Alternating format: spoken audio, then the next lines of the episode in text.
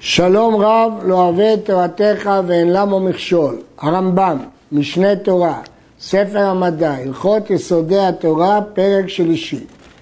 בפרק זה עוסק הרמב"ם במעשה בראשית, בגלגלים וביסודות. העקרונות שהרמב"ם כותב בפרק זה הוא להתבונן בחוכמת בריאת העולם ולהסיק ממנה את גודל הבורא. והדבר הזה הרמב"ם רצה להציע בגללו כמה פרטים שאפשר להבין אותם בלי הכשרה יתרה כדי להבין את הכיוון הכללי של הגילוי העולמות העצומים ומעשיו הנפלאים של הבורא עטורי הוד והדר. אבל יש להעיר שהרמב"ם כתב פרק זה על פי הגאונים ועל פי מה שהיה מקובל במדע היווני של ימיו. אבל הוא בעצמו במורה הקשה קושיות על ההנחות האסטרונומיות של מדע ימיו והוא הודה שחלק מזה נעלם. חלפו מאות שנים, הומצאו מכשירי מדידה ותצפית ותמונת העולם השתנתה ממה שחשבו אז. הוכח שאין גלגלים שממלאים את החלל, אבל עדיין החידות של הבריאה עדיין חריפות הן. כי יש בעולם גלים של קרינה, של גרביטציה וגלים אחרים. בכל אופן הרמב"ם סקר לפי מה שהיה מקובל בימיו. והגלגלים הם הנקראים שמיים ורקיע וזבול וערבות והם תשעה גלגלים. גלגל הקרוב ממנו הוא גלגל הירח והשני שלמעלה ממנו גלגל שבו הכוכב הנקרא כוכב וגלגל שלישי שלמעלה ממנו שבו נוגה וגלגל רביעי שבו חמה וגלגל חמישי שבו מאדים וגלגל שישי שבו כוכב צדק, וגלגל שביעי שבו שבתאי, וגלגל שמיני שבו שאר כל הכוכבים שנראים ברקיע, וגלגל תשעי הוא גלגל החוזר בכל יום ממזרח למערב. והוא המקיף את הכל ומסבב את הכל. וזה שתראה את כל הכוכבים כאילו הם כולם בגלגל אחד, אף על פי שיש בהם זה למעלה מזה, מפני שהגלגלים טהורים וזקים כזכוכית וכספיר. לפיכך רואים כוכבים שבגלגל השמיני מתחת גלגל הראשון. אם כן, לפי השיטה שהייתה מקובלת לפנים, היו שני סוגי גלגלים. תשעה גלגלים חיצוניים הם השמיים, שהפנימי שבהם הוא גלגל הירח. זאת הייתה ההנחה המדעית. התכונה החדשה גילתה שהמערכת של כוכבי הלכת ואף הארץ בתוכה סובבת את החמה, חוץ מן הירח שהוא סובב את הארץ. הכוכבים שסובבים את החמה, כוכב חמה, נוגה, כדור הארץ, מאדים, צדק, שבתאי, אורנוס ונפטון, ואלה המחשבות של המדע, אבל הרמב"ם כתב לפי המדע שהיה מקובל בימיו. כל גלגל וגלגל משמונת הגלגלים שבהם הכוכבים נחלק לגלגלים הרבה זה למעלה מזה, כמו גלדי בצלים. מהם גלגלים סובבים ממערב למזרח ומהם סובבים ממזרח למערב כמו הגלגל החוזר התשיעי וכולם אין ביניהם מקום פנוי.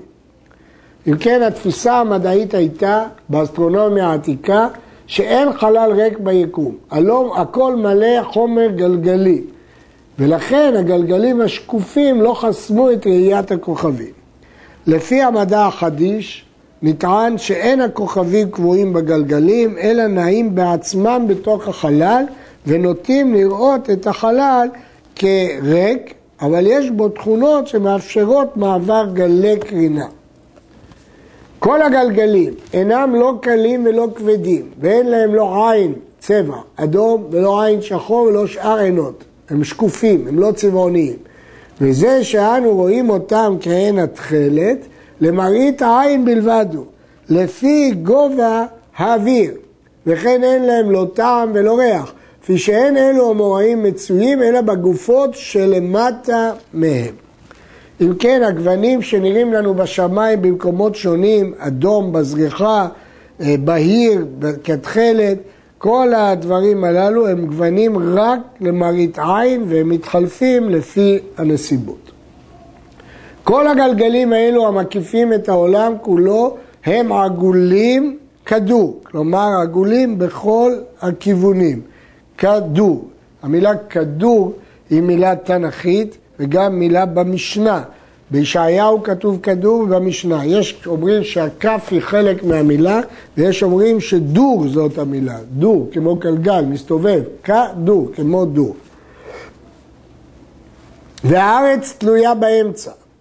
ויש למקצת מן הכוכבים גלגלים קטנים שהם קבועים בהם.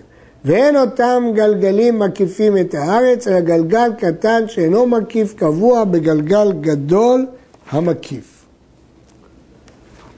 מספר כל הגלגלים המקיפים את כל העולם שמונה עשר, ומספר כל הגלגלים הקטנים שאינם מקיפים שמונה, וממהלך הכוכבים וידיעת שיעור סביבתם בכל יום ובכל שנה ונטייתם לרוח צפון ורוח דרום ומגובהם מעל הארץ וקריבתם, יוודע מספר כל אלו הגלגלים וצורת הליכתם ודרך הקפתם, וזוהי חוכמת חשבון תקופות ומזלות, וספרים רבים חיברו בה חכמי יוון. גלגל התשיעי, שהוא מקיף את הכל, חילקו חכמים הקדמונים לשנים עשר חלק. כל חלק וחלק העלו לו שם, על שם צורה שתראה בו מן הכוכבים שלמטה ממנו שהם מכוונים תחתיו.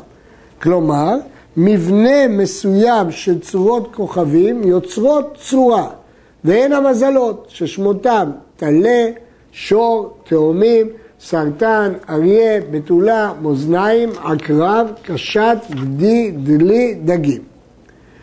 גלגל התשעי עצמו אין בו לא חלוקה ולא צורה מכל הצורות האלה, ולא כוכב, אלא בחיבור הכוכבים שבגלגל השמיני הוא שיראה בכוכבים גדולים שבו תבנית הצורות האלו או קרוב מהם. ואלו השתים עשרה צורות לא היו מכוונות כנגד אותם החלקים, אלא בזמן המבול, שבו העלו להם שמות אלו. אבל בזמן הזה כבר סבבו מעט, הצורה היא לא בדיוק אותה צורה. לפי שכל הכוכבים שבגלגל שמיני כולם סובבים כמו השמש והירח, אלא שהם סובבים בכבדות.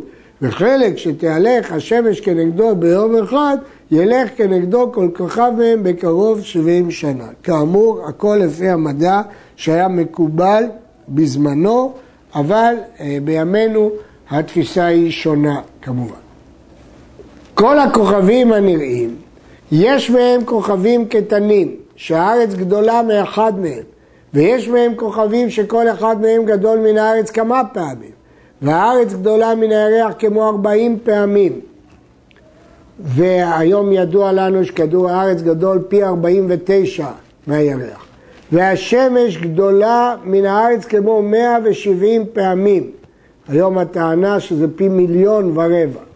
נמצא הירח אחד מששת אלפים ושמונה מאות מן השמש בקירוב. ואין בכל הכוכבים כוכב גדול מן השמש ולא קטן מכוכב שבגלגל שני. היום בעזרת טלסקופ גילו כוכבים ענקיים גדולים בהרבה מן השמש, אבל באמת הקטן הוא עדיין כוכב. כל הכוכבים והגלגלים כולם בעלי נפש ודעה והשכלת, והם חיים ועומדים ומכירים את מי שאמר והיה עולם, כל אחד ואחד לפי גודלו ולפי מעלתו. משבחים ומפארים ליוצרם כמו המלאכים. וכשם שמכירים את הקדוש ברוך הוא, כך מכירים את עצמם ומכירים את המלאכים שלמעלה מהם. ודעת הכוכבים והגלגלים מעוטה מדעת המלאכים וגדולה מדעת בני אדם. טוב, הרמב"ם מחדש שכוכבים הם בעלי נפש ודעה. רבו החולקים על הרמב"ם, הרמב"ם מסתמך על פשט המקראות, על דברי חז"ל וגם על דברי פילוסופים קדמונים, והוא מעריך בזה במורה פרק ב', בחלק ב', פרק ה'. אה, גם בפירוש המשניות בסנהדרין, הוא אומר שהכוכבים והגלגלים, אה, אה, אין להם חושים כמונו שישיגו מה שאנחנו משיגים. היום גילה המדע המודרני שהחומר של גרמי השמיים הוא לא שונה במהותו מהחומר שעל הארץ. ולכן הבנת המושג שכל נבדל בגרמי שמיים קשה לדעת או לדבר מהו בגלגלים. וגם הגדרת המושג חיים צריכה ביאור. אז כשהרמב"ם אומר שהם חיים, הם בעלי נפש, דעה ושכל, קשה לנו להגדיר את השכל הפועל בהם ואת החיים. אבל היום ידוע שיש בהם אותם חומרים שבנויים מהם כדור הארץ. ברא האל למטה מגלגל הירח גולם אחד שאינו כגולם הגלגלים. וברא ארבע צורות לגולם זה, ואינם כצורת הגלגלים, ונקבעה כל צורה וצורה במקצת גולם זה. ובכן, אה, במדע בימי הרמב"ם האמינו שיש ארבע יסודות. צורה ראשונה, צורת האש, נתחברה במקצת גולם זה, ונהיה משניהם גוף האש. וצורה שנייה, צורת הרוח, נתחברה במקצתו ונהיה משניהם גוף הרוח. וצורה שלישית, צורת המים, נתחברה במקצתו ונהיה משניהם גוף המים. וצורה רביעית, צורת הארץ, נתחברה במקצתו ונהיה משניהם גוף הארץ. נמצא למטה מן הרקיע ארבעה גופים מחולקים זה למעלה מזה, ארבעה יסודות.